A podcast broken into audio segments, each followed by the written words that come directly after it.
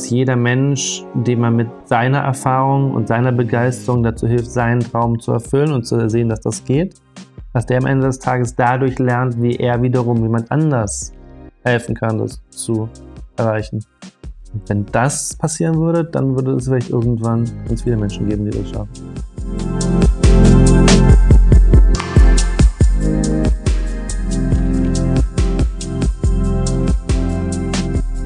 Heute heißt es Hello Konrad. Schön, dass ihr dabei seid.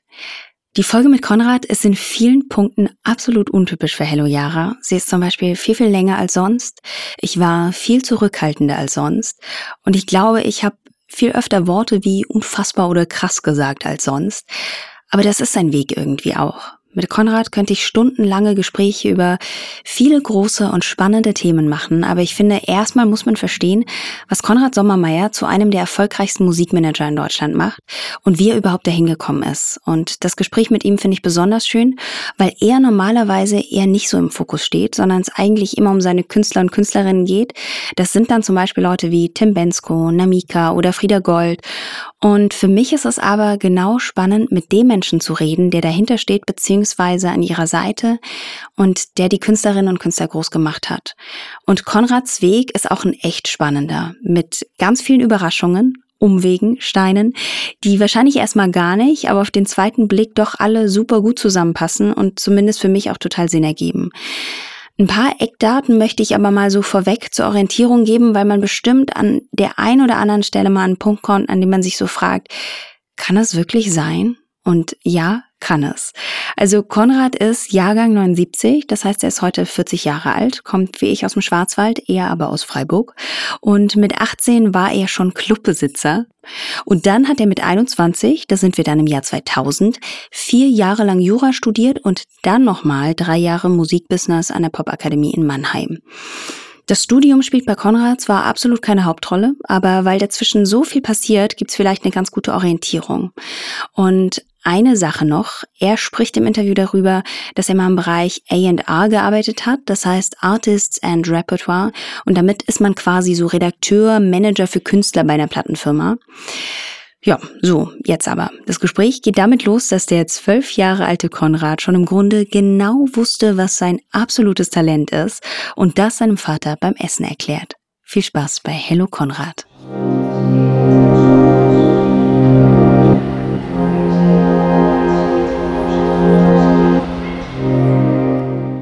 Ja, und die Anekdote dazu ist, ähm, habe ihm erklärt, er wollte ihm vermitteln, dass mein größtes Talent ist, dass ich ähm, weiß, was gut ist und was allen anderen Menschen gefällt. Also ich weiß, welche Musik, dass wenn mir Musik richtig gefällt oder ich weiß, welche Musik mir gefällt, dass die auch anderen gefällt.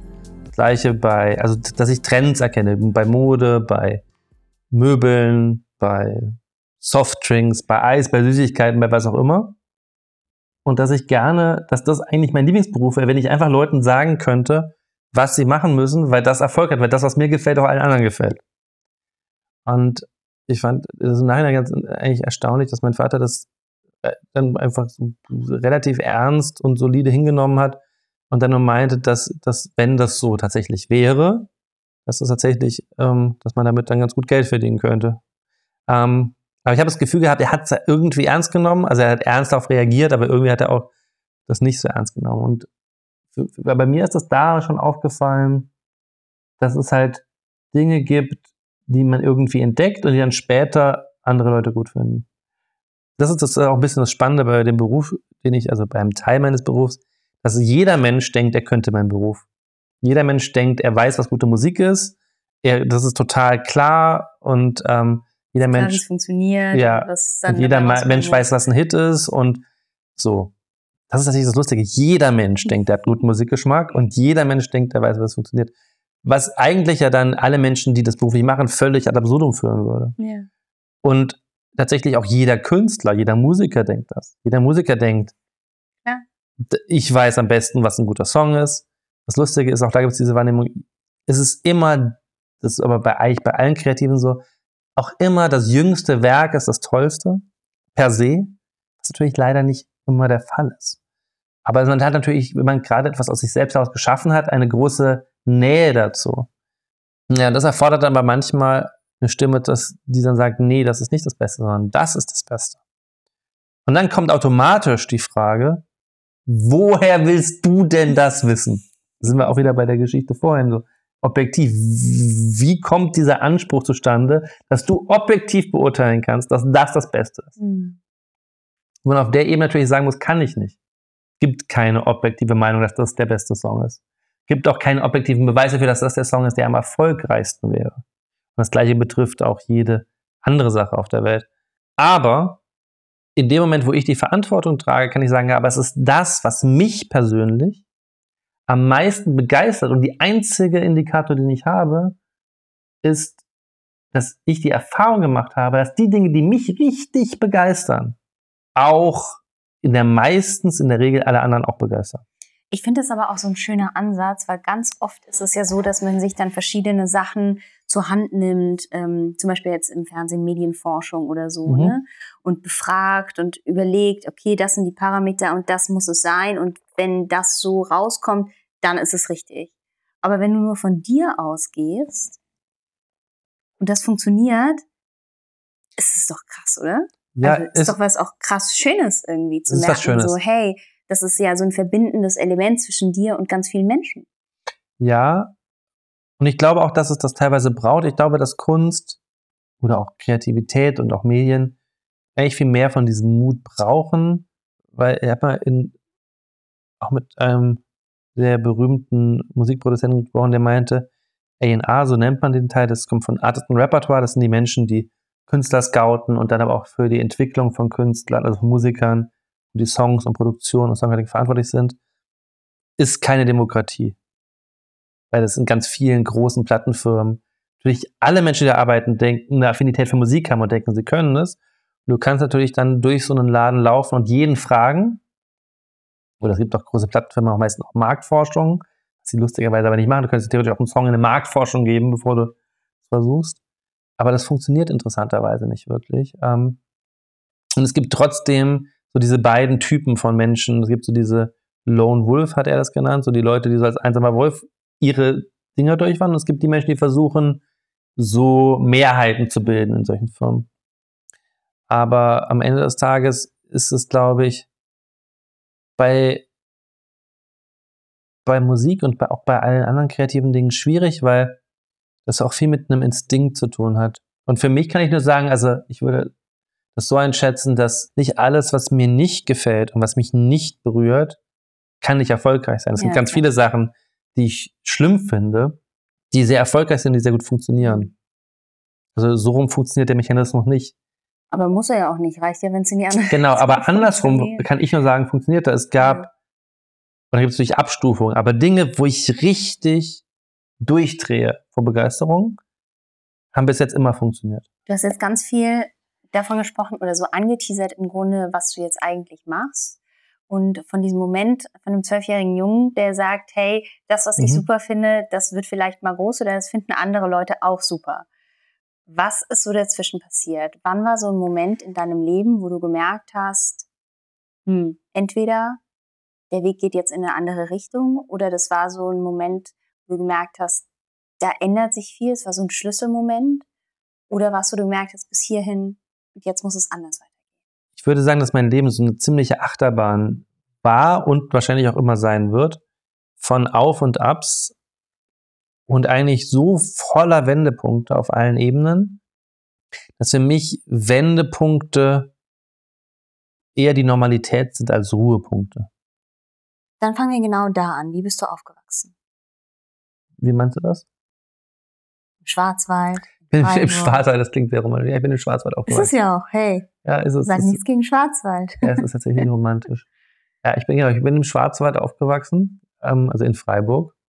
Äh, ziemlich, tatsächlich sehr idyllisch.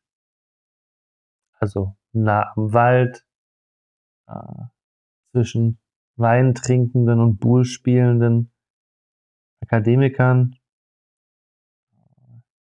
In einer, glaube ich, schon künstlerischen, aufgeklärten Welt voller kluger Leute, die mutig waren äh, und wahrscheinlich eben auch schon Kinder sehr ernst genommen haben. Und ich glaube, dass dann so die, also Freiburg ist jetzt ja nicht ein Dorf, aber es ist auch keine Großstadt. Es ist sowas dazwischen. Und es hat trotzdem etwas weltoffeneres als andere kleinere Städte, weil es diese Nähe zu Frankreich und der Schweiz hat. Ja, und es ist ja auch bekannt als sehr liberale, offene Erste Stadt mit einem ähm, grünen Bürgermeister, mhm. genau, sehr akademisch geprägt, Universitätsstadt.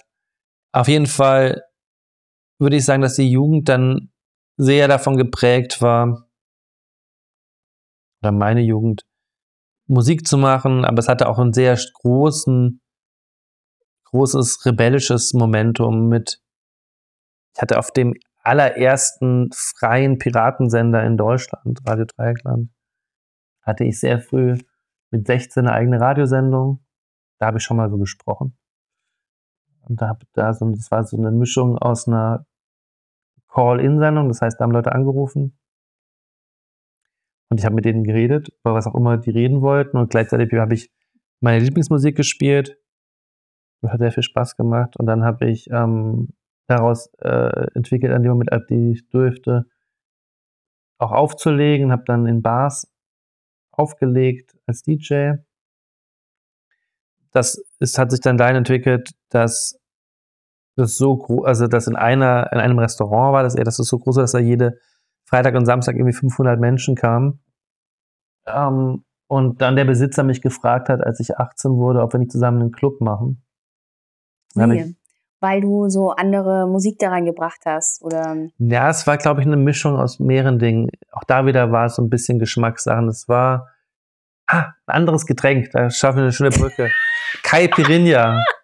Ich habe ich hab Caipirinha, Caipirinha entdeckt. entdeckt. Ja, ist ja ein Wahnsinn. Ich habe ich hab sowohl in Freiburg. Ich habe Caipirinha in Freiburg entdeckt und ich habe den Trend der Lounges entdeckt.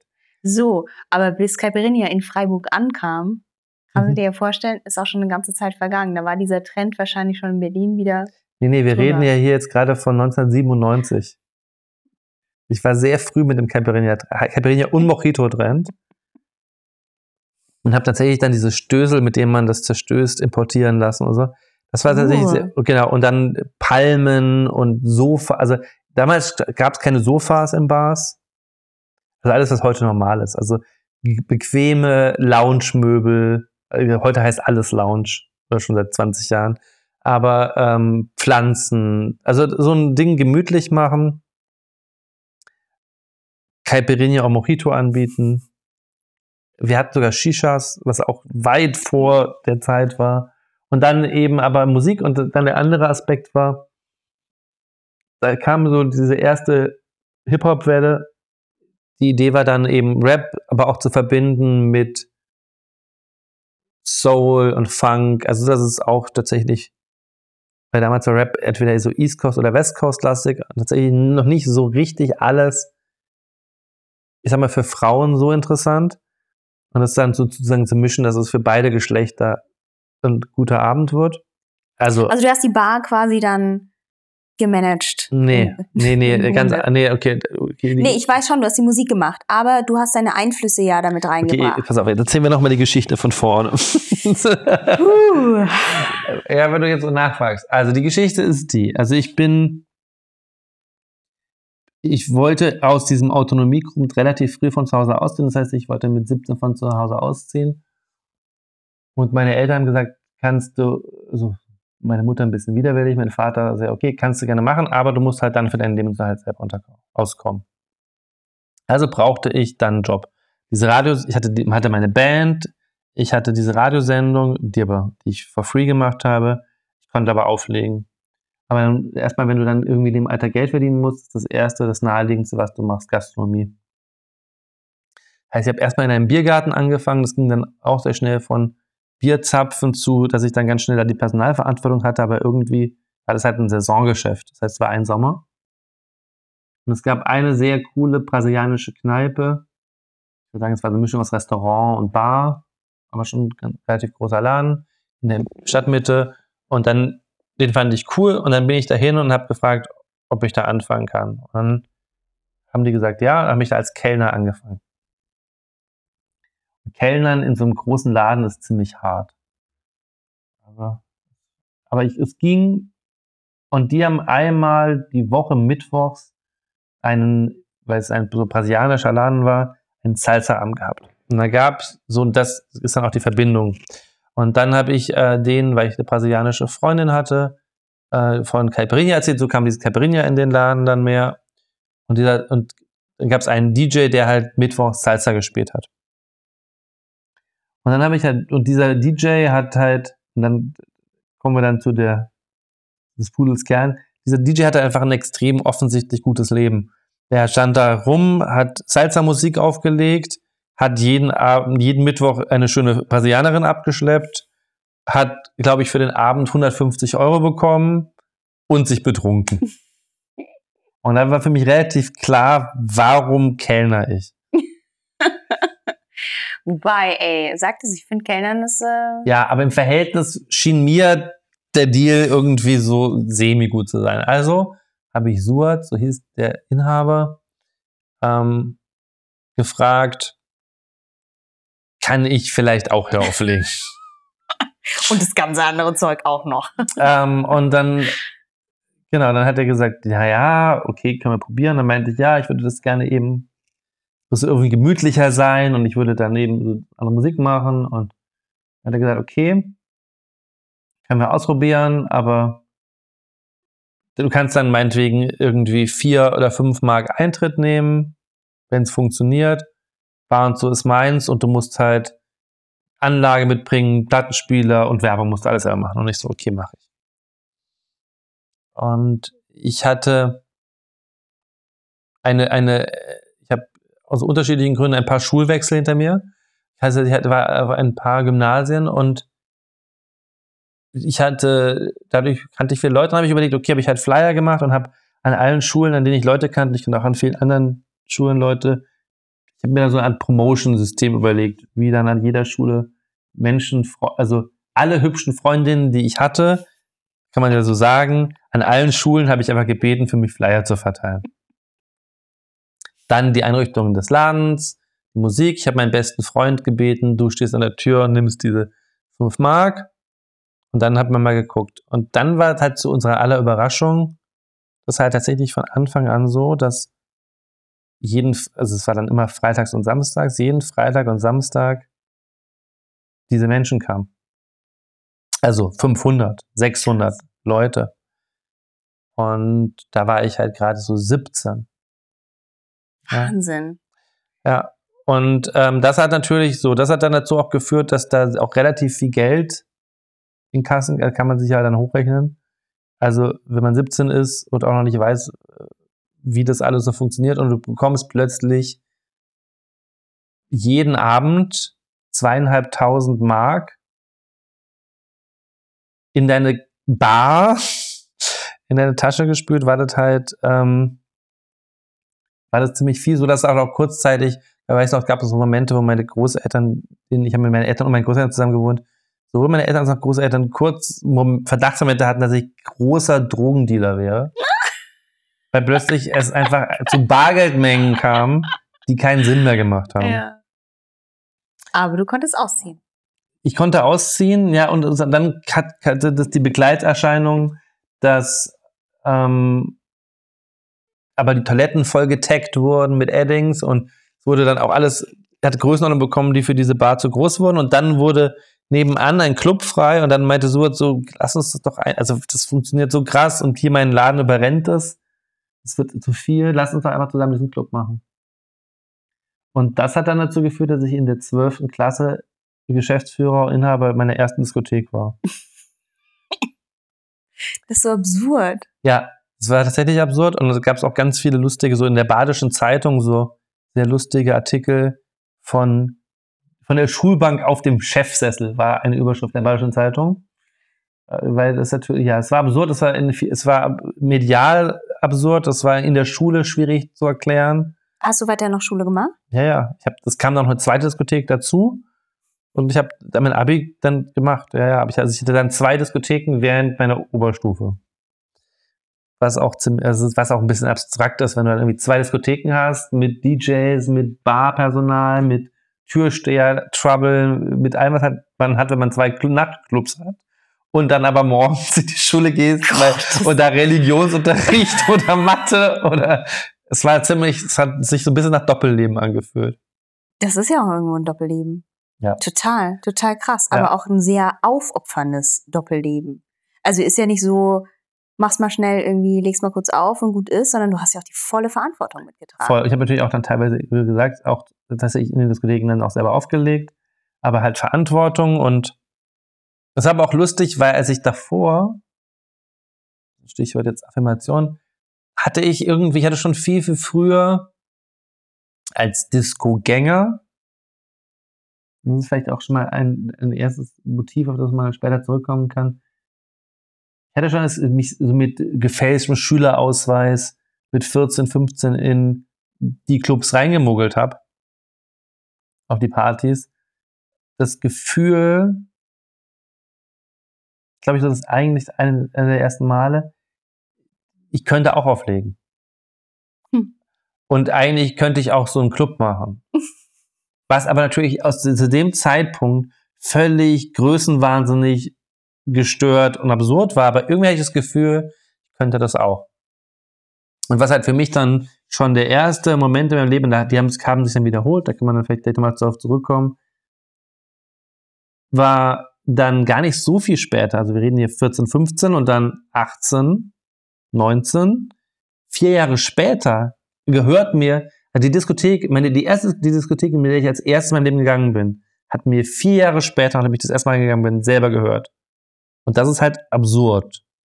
Also Das ist das, das ist auch für einen selber absurd. Also das ist auch in dem Alter absurd. Wenn du irgendwie 14, 15, Also ich meine, was machen andere Jugendliche mit 14, 15?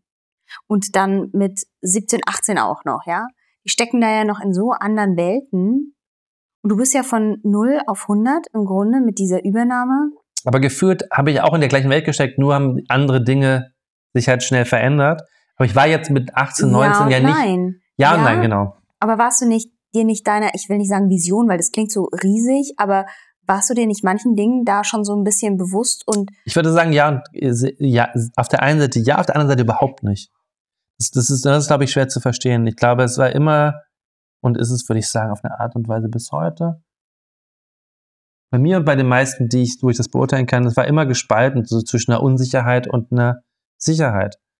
Und irgendwie hatte ich, hatte ich, das, hatte ich das als Vision, habe mir das zugetraut, aber irgendwie auch überhaupt nicht. Und plötzlich bist du halt mittendrin. Dann geht das irgendwie, aber irgendwie fühlt es sich natürlich auch unwirklich an. Und es entsteht dann auch eine Diskrepanz, weil du selber dich natürlich freust und das auch irgendwie toll ist. Aber die äußere Wahrnehmung ist nochmal eine ganz andere, als es sich für einen selber Hm, Na anfühlt. klar, na klar. Ich würde gerne ein paar Schritte danach weitergehen, Mhm. weil ich habe Sorge, dass wenn wir die Schritte nicht größer werden lassen, dass wir stundenlang an genau solche Punkte kommen, die unfassbar spannend Mhm. sind. Ähm, aber man kommt ja zu keinem Punkt. Und das müssen wir uns, glaube ich, für, für uns aufsparen, weißt du? Ja, Man muss nicht alles teilen. du, darfst, du, darfst dir, du darfst dir aussuchen, was du hören willst. Ähm, so, du bist dann aus Freiburg ein bisschen weiter hochgekommen Richtung Mannheim, ja? War das so, So- der nächste nee. Schritt? Was war der nächste Schritt? Boah, Konrad, du machst mich fertig. Nein, das war leider, ja, ich könnte auch versuchen, künstlich zu verkürzen, aber nee, es ist, ja, das, ist, das ist leider alles. Du hast ja, Jura, Jura war das nächste. ich habe genau, ich habe Jura studiert. Freiburg. In Freiburg? Nee, nee.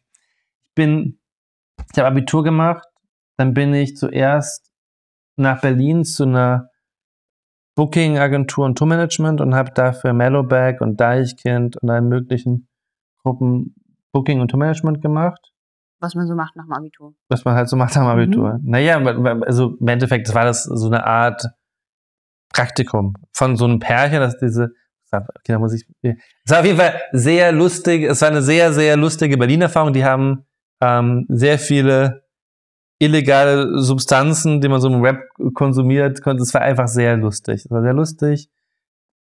Also unterm Strich haben alle gekifft, die haben gekifft, die Bands haben gekifft. Es war alles große Familie, es war sehr witzig. Und dann ähm, hätte ich da auch bleiben können, aber meine Mutter ist ein bisschen krank geworden und das war der Grund, dass ich zurück nach Freiburg gegangen bin.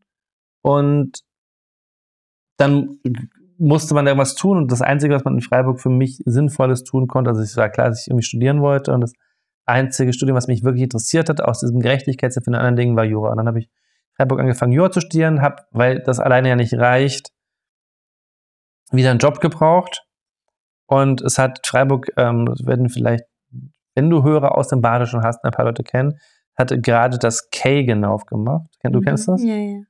Und ähm, so, und die haben ein, also noch eine lustige Form von Selbstüberschätzung. Die haben einen Türchef gesucht. Das ist natürlich, das wenn man, hast du gemacht? Es ist natürlich, wenn man mich so sieht und weil, ist es das naheliegendste auf der Welt, dass wenn ja. so eine, so eine Diskothek in Freiburg am Bahnhof über so ähnlich wie hier das Weekend Berlin, über so drei Etagen im Hochhaus und äh, das naheliegendste, meine Rolle ist, ich bin Türsteher. Geil. Das ist ja? wirklich geil. Aus irgendeinem Grund dachte ich, naja, ich kann die Leute super selektieren, das ist doch ein Top-Job und irgendwie eine Herausforderung. Und mir ist dann erst, als die mich dann absurderweise genommen haben, aufgefallen, wie, ab, wie dumm das war, diese Idee erstmal, dass ich wirklich dachte, ich, weil das war damals so, dass da irgendwie 300 Leute Schlange standen und das wirklich so in dieser ganzen Region der Club war, Leute aus der Schweiz, aus Frankreich kamen und es wirklich so komplett geboomt hat und die wollten halt auch eine wirklich strenge Tür. Dann stand ich da mit gefühlt dem halben Boxclub der Region hinter mir als Türsteher, aber ich stand halt vorne und hätte halt auch immer kassiert. Naja, auf jeden Fall, das war für mich ein sehr gutes Training in, das war das beste Kommunikations, das realste und beste Kommunikationstraining der Welt. Wenn du gefühlt allen möglichen Menschen, auch gewaltbereiten Menschen, auch Menschen mit Waffen, erklären muss, dass sie nicht in diesen Club kommen. Oh Gott, das ist so hart. Vor oder? 300, 400 anderen Menschen weißt, der, der braucht nicht viel, um mich umzuhauen. Also jeder dieser Menschen in dieser Schlange kann mich verprügeln, aber ich, das, ich muss jetzt das Bild aufrechterhalten, dass es nicht geht. Hast du dir so eine Pose zugelegt? Nein, ich habe einfach, glaube ich, gelernt, dass es tatsächlich, es war wirklich hilfreich, dass die Art und Weise, wie du mit Menschen, also du lernst halt einfach sehr bestimmt und sehr klar mit Menschen zu sprechen, ohne sie in ihrem Stolz zu verletzen. Was hast du gesagt? Das, äh, das kannst du nicht so individuell sagen. Ich habe denen gesagt. Also weißt du, hast du sowas gesagt wie, ah, es tut mir total leid, aber oder passt nicht, weil? Also hast du es erklärt oder war einfach so, nee. nee wenn du es so sagst, kriegst du sofort eine gehauen. Nein, du, du sagst, tut mir leid, für euch wird es heute nichts. Ich würde dir trotzdem dann eine hauen. Ja, also, also das war, also das ist, ähm, beziehungsweise du, eigentlich fängst du erstmal an, ein Gespräch zu führen. Also so, so geht's gar nicht los. Du sagst, hallo, wer, wer seid ihr denn alles? Wie, viel, wie groß ist eure Gruppe? Wo kommt ihr her? Wie habt ihr denn von uns gehört? So, ja, wir sind leider schon ziemlich voll so, ich glaube, ihr als Gruppe, das passt heute Abend so. Du versuchst, also versuchst denen das so nett wie möglich zu erklären und genau. Und natürlich macht das was, wenn hinter dir vier Zwei-Meter-Typen stehen und ein rumänischer Box-Europameister. Aber du weißt halt trotzdem, den ersten Schlag kassierst du. Mhm. Ich habe nie einen Schlag bekommen in einem Jahr. Aber ein Jahr hast du es gemacht, das ist ja auch krass. Ja, ich habe es ein Jahr gemacht. Dann habe ich gedacht, ich, äh, dann, dann kamen die mitbekommen, was ich sonst so mache und dann bin ich in den Club mit eingestiegen. Das heißt, dann bin ich von Türsteher zu Marketinggeschäftsführer des Clubs geworden, habe den Club umgeklempelt und habe genau und habe den Club gemacht mit den zwei Geschäftsführern, was dann deutlich entspannter war. Also weil, weil schon, war schon ziemlich aufregend. Es ist auch ein harter Türsteher in dieser Kälte. Das habe ich auch im Winter, wenn dann irgendwie von abends um sieben bis nachts um drei draußen in der Kälte, das ist schon, Türsteher ist ein ziemlich harter Job. Sowohl mental ja. als auch physisch. Vor allem, wenn du kein Türsteher bist. ah. Ich hätte dich so gerne vorm Kagen gesehen. Ja, das ist ziemlich lustig. Und dann? Genau, und dann habe ich im Kagen eine Veranstaltung für Lucky Strike gemacht. Und die hat dazu geführt, dass ich am Ende des Tages bei Lucky Strike gelandet bin. Bedeutet, fanden die cool, die Frau, die das gemacht hat, fand mich super. Gesagt, wir brauchen irgendjemanden für Event-Marketing und Gastro, äh, Horeca, Berlin, Ostdeutschland, dies, das. Und meiner Mutter ging es wieder gut. Im Jurastudium war ich im Prinzip durch, also es fehlt nur noch das Examen. Und dann haben wir mir dieses Jobangebot gemacht, Berlin, Wohnung, Auto. Im Endeffekt, der Job war super. Du kannst die Events ausdenken, du kannst Veranstaltungen sponsern, du gehst in die coolsten Clubs und gibst ihnen Geld, du gehst in die coolsten Bars, gibst ihnen Geld und machst mit Opinion-Ledern coole Events. Und dann dachte ich, ja, super. Dann habe ich das gemacht. Dann war ich wieder in Berlin. Dann habe ich den Job gemacht. Dann bin ich gewechselt auf Werbeagenturseite, habe bei einer Werbeagentur für Bacardi Rigo gearbeitet und für die Marktentführung, Eventkonzepte und so gemacht für Bacardi. Und dann natürlich auch die neuesten Trends an Getränken eingeführt. Genau, auch da habe ich praktisch dann Alkopops entdeckt. Breezer. Ja, ja, das war Bacardi Rigo, das war noch davor. Das war Bacardi Rigo und Smirnoff Ice. Ja. Habe ich auch sofort gewusst, das wird der neue Hit. Habe die Markenführung gemacht, wurde dann auch hart umstritten, aber es hat ja auch erstmal sehr, sehr krass funktioniert, war die erfolgreichste Getränkemarktentführung in Deutschland. Also ich habe es getrunken. Ach, schau mal. Und dann habe ich so gemerkt, weil ich das davor ganz spannend fand, dass so dieses ganze Marketing, Game, Werbung von den Menschen für mich auch irgendwie ein bisschen schwierig ist. Und habe das aufgehört und habe parallel mit meinem Mitbewohner, der der Schlagzeuger meiner ersten Band war, Musik gemacht und habe angefangen, so ein bisschen mich für Regie und Film zu interessieren und habe da so meine ersten Gehversuche gemacht mit so Kurzfilmen und so Sachen und wurde dann, jetzt wird es nämlich noch absurder, wurde dann auf dem Kolbitzplatz Biomarkt von einem, ich will es gar nicht nennen, wie, wie, wie sag ich, ich nenne mal, nenne es mal Talentscout. Es ist aber stimmt nicht. Es war eher sowas in Richtung Model Scout angesprochen, was halt auch für mich völlig absurd war. Naja, und der meinte so, ich, wir haben eine Agentur, komm noch mal vorbei. Und ich dachte, na gut, vielleicht kriege ich da ja Geld, aber irgendwie musste er irgendwie sich auch geirrt haben. Und dann bin ich dahin und dann haben die mich da in dieser Agentur aufgenommen. Und noch absurder war, haben mir dann auch tatsächlich Jobs besorgt. Also ich habe tatsächlich dann auch in meinem Leben irgendwie tatsächlich drei Model-Jobs gemacht, was ich nachher auch nicht so richtig verstehe, aber ähm, und haben aber dann mitbekommen, dass ich auch Musik mache und fanden die Musik dann sehr gut und haben dann mich angefangen, an Musikmanager und Musikverlage und Labels zu connecten. Da kam ich dann durch die an Menschen, die mit mir arbeiten wollten. Dann habe ich ein Album gemacht und Musikvideos gemacht. Und aber ich fand diese Menschen sehr komisch und die wollten dann auch alle sehr viel reinreden. Das ist jetzt ein bisschen alles die verkürzte Fassung. Und dann habe ich, obwohl alles fertig war und Vertrag und dies und das, habe ich gesagt so, nee, mache ich alles nicht und hatte aber durch meine damalige, durch diese Geschichte mit dieser Booking-Agentur, für die ich da war, in Kontakt zu einer Liveband und, und da habe ich ein eigenes Projekt dann gecancelt hatte und habe ich dann mit einem von denen und noch mit zwei anderen etwas bekannteren Rappern zusammen eine Idee entwickelt, nämlich zu sagen, wir machen eine Hip-Hop-Show, aber wir gehen damit nicht auf Tour. Und weil es niemanden gab, der es gemanagt hat, habe ich das gemanagt. Und das war die Geburt meiner Managementfirma. Und dann habe ich dieses, dieses Projekt gemanagt, was halt auch sehr gut lief. Und habe da dann gemerkt, bis dahin war das ja alles, was ich jetzt erzählt habe, jetzt ein bisschen aufgerissen, war das ja alles noch ein sehr krasses Mosaik. Also irgendwie Gastro, Radio, DJ, Clubbetreiber, Booking und Tourmanagement, Jurastudium, Marketing, Film, Kurzfilmregie, Kamera, das war ja bis dahin der Punkt, das hat sich bis dahin ziemlich verwirrend angehört für alle. DJ, Musiker, was machst du eigentlich? Es war so, zu dem damaligen Zeitpunkt war es auch noch anders als heute. Da haben die gesagt, okay, das ist so, der kann alles und nichts und. Ja, einerseits ja, wobei es ja doch viel auch so ähm, Qualitäten und so beinhaltet, die übergreifend sind und mhm. die du ja für alles auch gebraucht hast. Könntest du aber so vor 20 Jahren einen normalen Arbeitgeber nicht mehr erklären bei dem Lebenslauf, weil die haben gesagt, okay, der Typ ist einfach das unsteteste Wesen, was es gibt. Der fängt alles an, hört alles wieder auf und kann nichts richtig, so mal überspitzt gesagt. Und für mich war aber dann dieses Management so krass, weil ich gemerkt habe, und es hat mich auch selber ein bisschen umgetrieben, ach krass, hier, alle Dinge, die ich in meinem Leben gemacht habe, haben hier eine Relevanz. Und ich habe dann eben dieses Management gemacht und dann habe ich mitbekommen,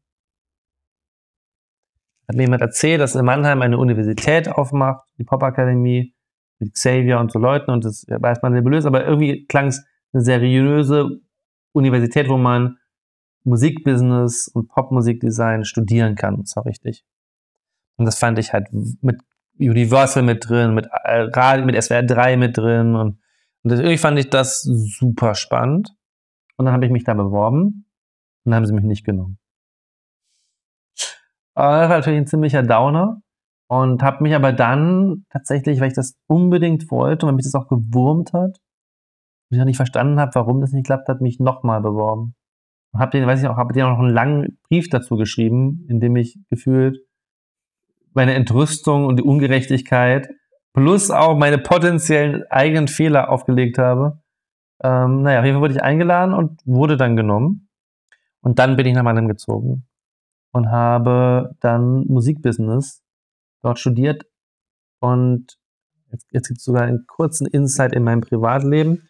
Ähm, hatte, da, ich hatte über diese erste Modelagentur, Castingagentur, bei meinem allerersten Job für Mercedes habe ich meine damalige Freundin kennengelernt, die Model und andere Sachen war. Und über sie, wir beide waren dann länger zusammen und waren sehr gut befreundet mit ihrer Modelagentin.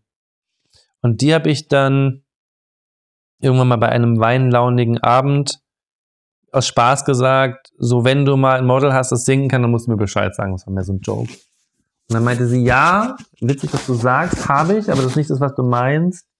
Ähm, das ist ein Mann und der ist eigentlich auch gar nicht so ein typisches Model, aber der ist super, den habe ich irgendwie gestern singen gehört und ich frag den mal. Und dann kam so vier Tage später, hat sie mir dann Fotos geschickt und zwei oder ein Song, so Demos.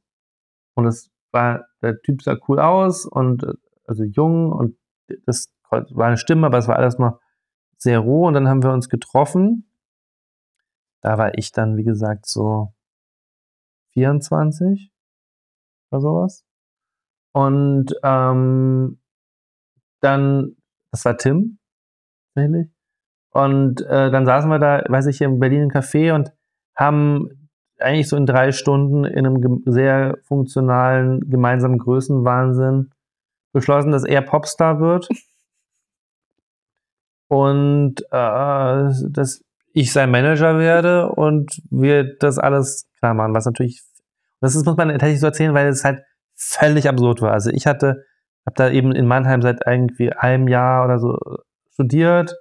Er war damals, glaube ich, so 19 oder 19 oder 20 ähm, und hat irgendwie nicht christliche Religion studiert und parallel ein bisschen gemodelt und Fußball gespielt. Und es war halt wirklich bei den Haaren herbeigezogen, aber wir haben uns irgendwie gedacht, beide super Typen, wir machen das zusammen, was halt echt lustig ist. Und damit war das dann so der erste Künstler für mich Management. Oh. Und es hatte sich ja trotzdem auch für dich richtig angefühlt, sonst, sonst hättest du es ja auch nicht. Es hat sich für mich hunderttausendprozentig richtig angefühlt. Es war ja nicht nur im Grunde aus einer Laune entstanden, aber war ja nicht nur eine Laune, sondern war ja schon auch, wie vorher auch, dein Gefühl von. Nee, das war gar keine Laune, das war schon, das war, das war hm. schon eine ganz große Überzeugung. Ja. Gemischt mit mal gucken. Und dann, aber das war dann verbunden, dann haben wir angefangen, an der Musik zu arbeiten und an allen möglichen Dingen zu arbeiten und eine Vision zu entwickeln. Und aber das war auch erstmal also von Widerständen auch geprägt. Also die Menschen, mit denen ich da damals eh, eh schon gearbeitet hatte, fanden das alles schwierig oder fanden auch ihnen damals noch zu nah an Xavier oder keine Ahnung. Und aber das ist tatsächlich ein interessanter, also das ist so ein, ein ziemlich interessanter Moment, weil er immer auf so vielen Zufällen basiert. Und weil es von dem Moment immer noch gefühlt fünf Jahre oder sechs Jahre dauert, bis wir dann einen Plattenvertrag für Tim bekommen haben. Ähm, also, das, also da kommen dann fünf Jahre Arbeit, Tim und ich alleine. Und jeder macht so sein Ding trotzdem weiter? Oder hattet ihr? Ja, ja, nee, ja, klar. Also Tim hat irgendwie studiert und dann hat er als Autoauktionator gearbeitet. Wir mussten ja beide Geld verdienen und beide, also klar, beide gearbeitet, beide irgendwie, ich habe studiert, er studiert, dann haben wir unterschiedliche Jobs gehabt und haben das vorangetrieben. Ähm, das war ein ganz schönes Hasseln. Mhm. Und dann kam durch noch so einen Newcomer-Wettbewerb, Bandpool bei der Popakademie. Da hatte sich dann eine Band beworben, die hieß Lina Rockt. die wurde abgelehnt von allen. Ich fand aber die Sängerin und die Songs gut. Hab die dann getroffen, fand das cool. Weil meine, meine Vision war damals also so Kylie Minogue-artig auf Deutsch was zu machen. Daraus wurde dann Frieda Gold, das war dann die zweite Band. Gleiche Prozedere, also es war kurz gar nicht lange später. Und dann habe ich noch über Xavier eine Sängerin äh, entdeckt, weil die bei dem im Studio war, die hieß Aline Cohen. Das war dann die dritte. Und ähm, bei YouTube habe ich ein Video gefunden von Anna F. aus Österreich. Das waren so eigentlich die ersten vier Künstler. Und dann nach dem Studium, also um das zeitlich einzuordnen, so, das Studium ging so los, glaube ich, so 2004. Und jetzt reden wir von ungefähr 2010 hat dann, haben dann witzigerweise gar nicht Tim und Frieda Gold, sondern hat zuerst, haben wir erst Independent das Album von Aline rausgebracht, was sehr gut funktioniert hat. Und dann haben wir das von Anna F. rausgebracht, was auch Gold wurde in Österreich. Das waren beides Indie-Veröffentlichungen, die wir selber mit eigenem Vertrieb und Label gemacht haben. Und dann haben gleichzeitig Tim und Frieda Gold, also der Gold bei Warner und Tim bei Sony einen Plattenvertrag bekommen.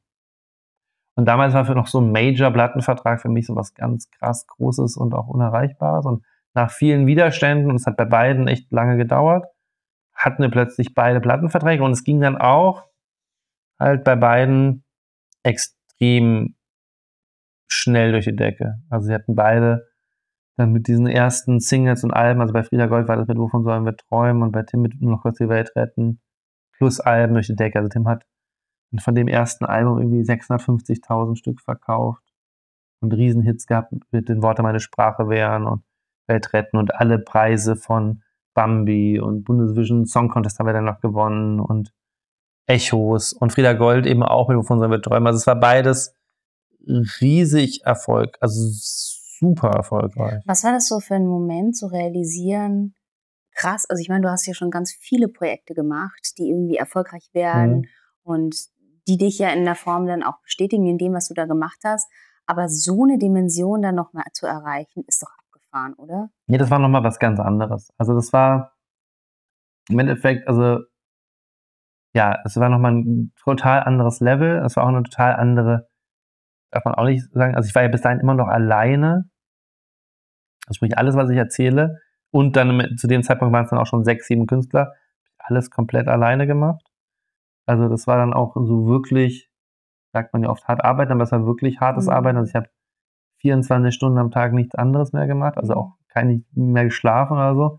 Ähm, und da war ich ja dann so 30. Das ist ja auch immer noch, jetzt mal rückblickend, also da kommt man sich schon sehr alt vor. Ja, ist trotzdem auch aber für mich rückblickend ja. war es eigentlich immer noch für das, was da passiert ist, ziemlich jung. Und äh, das war natürlich, das war sehr, also man ist da so in einem Tunnel, dass man gar nicht so viel Zeit hat, das zu reflektieren. Also es war eine mhm. Mischung aus Freude, aber es war natürlich auch ganz viele, also mein Leben bestand nur noch, also ich habe nur noch von Tag zu Tag, es gab Langzeitpläne, aber es war so voller Herausforderungen auch so voller Riesen, also natürlich muss man in dieser Position, die man hat, ja auch alles im Griff haben. Ja. Aber es kommen Druck, jeden oder? Tag auf ein Dinge zu, die kein Mensch im Griff haben mhm. kann. Also es gab so viele Herausforderungen und Probleme und also äh, massive Verantwortung, die man da trägt. Aber wie abgefahren, also für mich jetzt so als äh, mhm. äh, Zuhörerin da quasi, zu sehen, dass du im Grunde ja dir deine Basis von all dem schon so krass lange und so krass früh erarbeitet hast, sodass diese grundlegenden Fragen, die wahrscheinlich andere gehabt hätten, gar nicht mehr da waren, sondern du schon so in dieses Detail mhm. einsteigen mhm. konntest, wie mache ich jetzt weiter und wie baue ich darauf auf? Ja, wahrscheinlich. Aber es waren eben auch ganz viele andere Fragen. Du hast ja plötzlich, also alle Menschen waren ja von heute auf morgen auch sehr erfolgreich und plötzlich bekannt und du hast auch Fans. Eine Verantwortung. Ja, und du hast, ja, und du hast halt tausend Dinge, an die du nicht denkst. Also von, wie, wie ist es in der Öffentlichkeit zu stehen? Sicherheitsfragen, wie ist es, wenn plötzlich Fans vor der Tür stehen? Also da kamen ja ganz viele, also auch für die Künstler kamen da ganz viele Herausforderungen. Und du bist ja auch trotzdem jemand, der dann da versuchen muss, ja irgendwie so eine, du hast die Verantwortung Basis dafür. zu geben. Ne? Genau, du bist komplett verantwortlich für alles. ähm, das, das, also das war eine Phase des, der, der konstanten Herausforderungen und auch des Lernens, obwohl du eigentlich ja kein Zeit mehr hast für lernen, weil du bist so, das war, klar gab's eine, also ich hatte das ja studiert, also muss sagen, muss relativieren. Ich hatte, ich hatte natürlich schon eine Basis mit mehreren Studiengängen und mit Erfahrungen ja, in den Branchen aber und alles. Vor sowas bist du ja nicht gewappnet. In dem Genau, aber es kann man trotzdem, war es dann so von solider Regionalliga so in WM-Sport rein. Und das war schon krass, aber ähm, hat aber überraschenderweise gut funktioniert. Und das ist dann, dann genau, dann sind halt diese Firmenstrukturen ähm, auch dann alle sehr schnell gewachsen, kamen deutlich mehr Künstler dazu, dann kam Joint Venture in Amerika dazu, dann ist es halt alles plötzlich sehr schnell gewachsen. Aber so, das ist so grob der Weg. Und wenn man es so erzählt, also es ist immer noch verkürzt, obwohl wir es jetzt ausführlich gemacht haben, ähm, kann man dann ein bisschen nachvollziehen, dass es tatsächlich irgendwie eine Idee von Dingen gab und eine Vision, aber auf der anderen Seite auch alles ein einziges ineinander hineinstolpern war. Also eigentlich gefühlt kann ich so von meinem, mein Gefühl ist von 13, 12, 13 Jahre bis jetzt heute 40, fühlt sich das alles ein wie ein großes Gestolpere.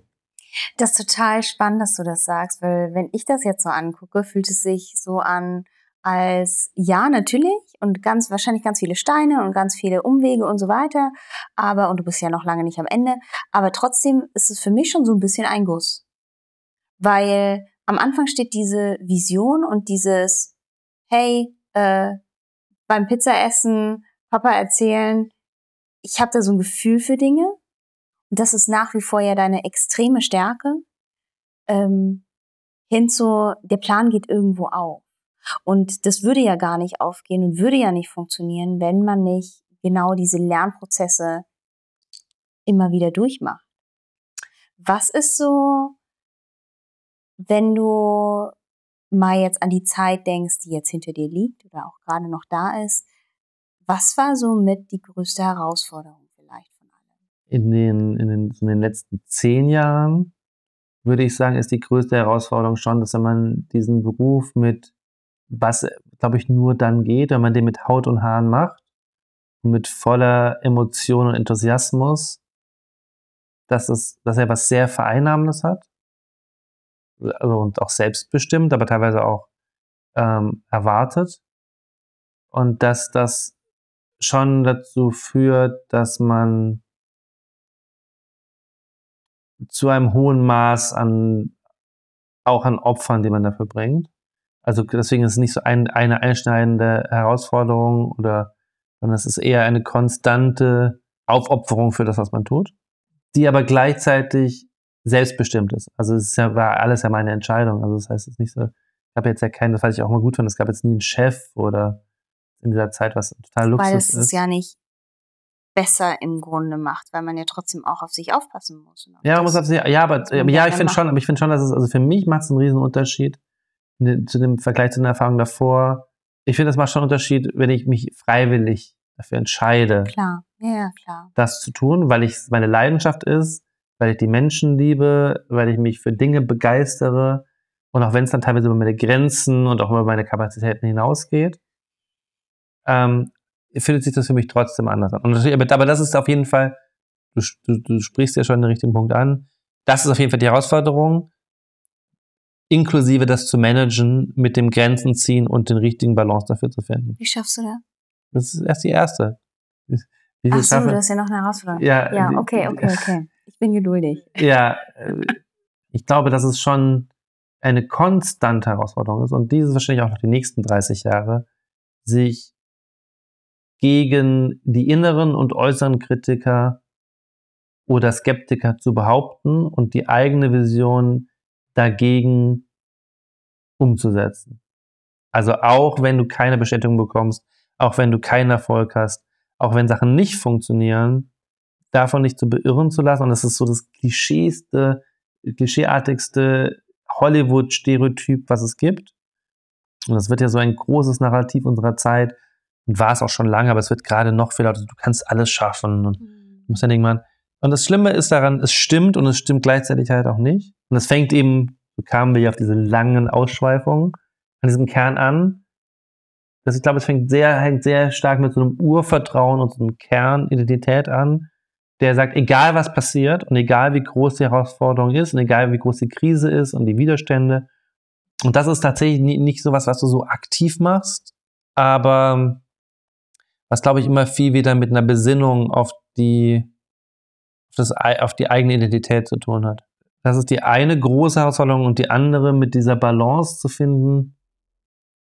Da bin ich mir gar nicht sicher, ob ich darin so, ob ich das so gut kann. Also ich glaube, ich habe ich hab einfach eine sehr hohe Ausdauer und eine sehr, also auch nicht bei allen Dingen, aber bei, bei in Bezug darauf.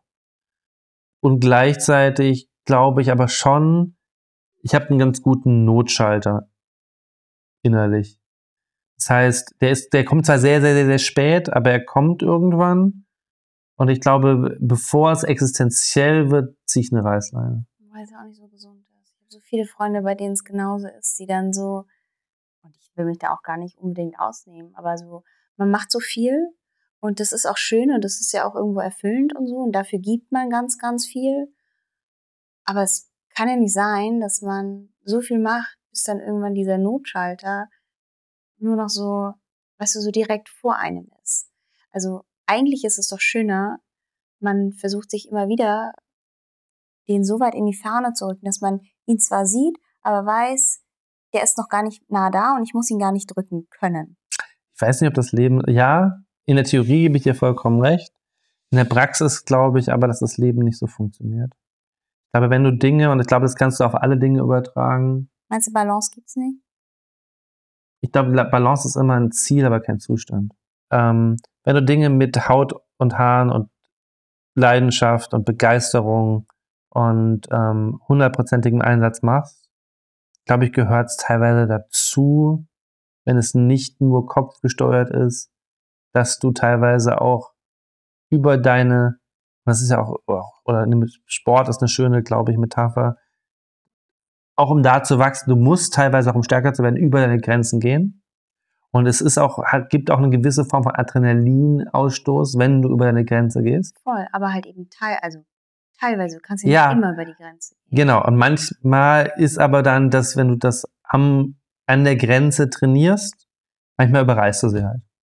Das gehört aber zum Leistungssport dazu.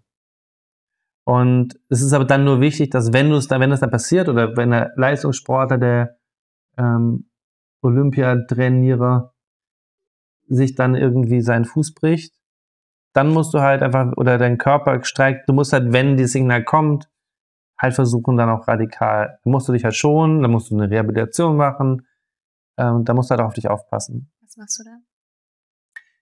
Also aus meiner Sicht sind, ist das aber auch, auch totaler Standard. Ich glaube, dass dann ein gesundes Leben ziemlich viel hilft.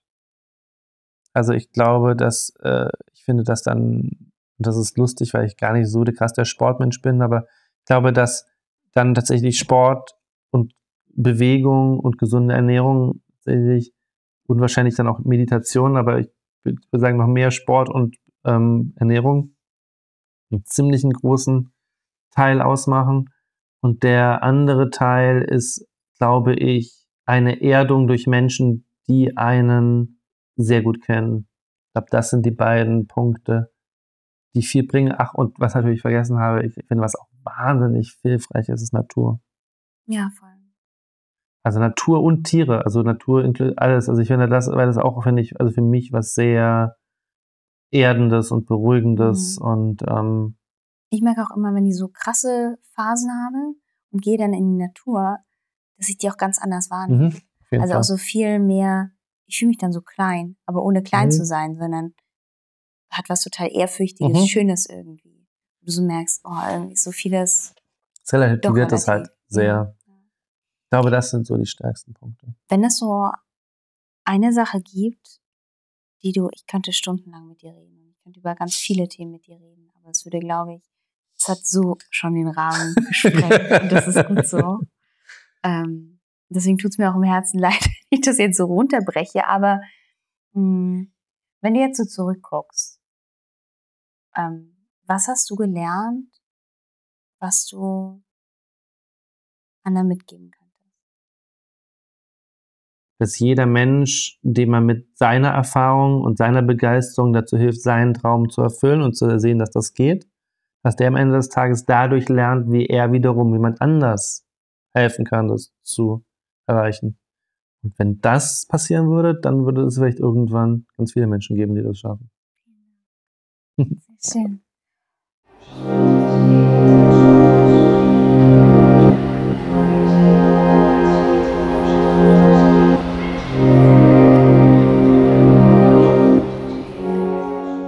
Das war Hello Konrad. Ich hoffe, euch hat die Folge gefallen. Das Interview ist für mich wirklich ein besonderes. Auch weil ich weiß, wie viel Vertrauen da drin steckt. Und das ist normalerweise immer bei diesen Gesprächen hier so. Das weiß ich auch zu schätzen. Dieses Mal ist es aber noch mal ein bisschen anders, weil Konrad vorher noch nie in einem Podcast war, obwohl er schon so oft angefragt wurde und weil er normalerweise alles, was von ihm oder von seinen Künstlern und Künstlerinnen veröffentlicht wird, noch mal gegenliest und gegencheckt, außer eben dieses Gespräch. Und in meinen Augen ist er ein absolut kluger, wertschätzender, feinfühliger und bodenständiger Mensch, was ich total toll finde an ihm. Und ich glaube und ich weiß auch, dass das absolut nicht leicht ist, sich genau diese Eigenschaften so zu erhalten, wenn man beruflich mit ganz vielen Menschen mit einem Wahnsinns-Ego zu tun hat. Und die gibt's in allen, aber eben ganz besonders so in den kreativen Bereichen. Wenn euch diese Folge gefallen hat, dann freue ich mich total, wenn ihr sie mit euren Freunden teilt und mir eure Gedanken dazu schreibt. Und damit sage ich Tschüss und bis nächste Woche bei Hello Yara.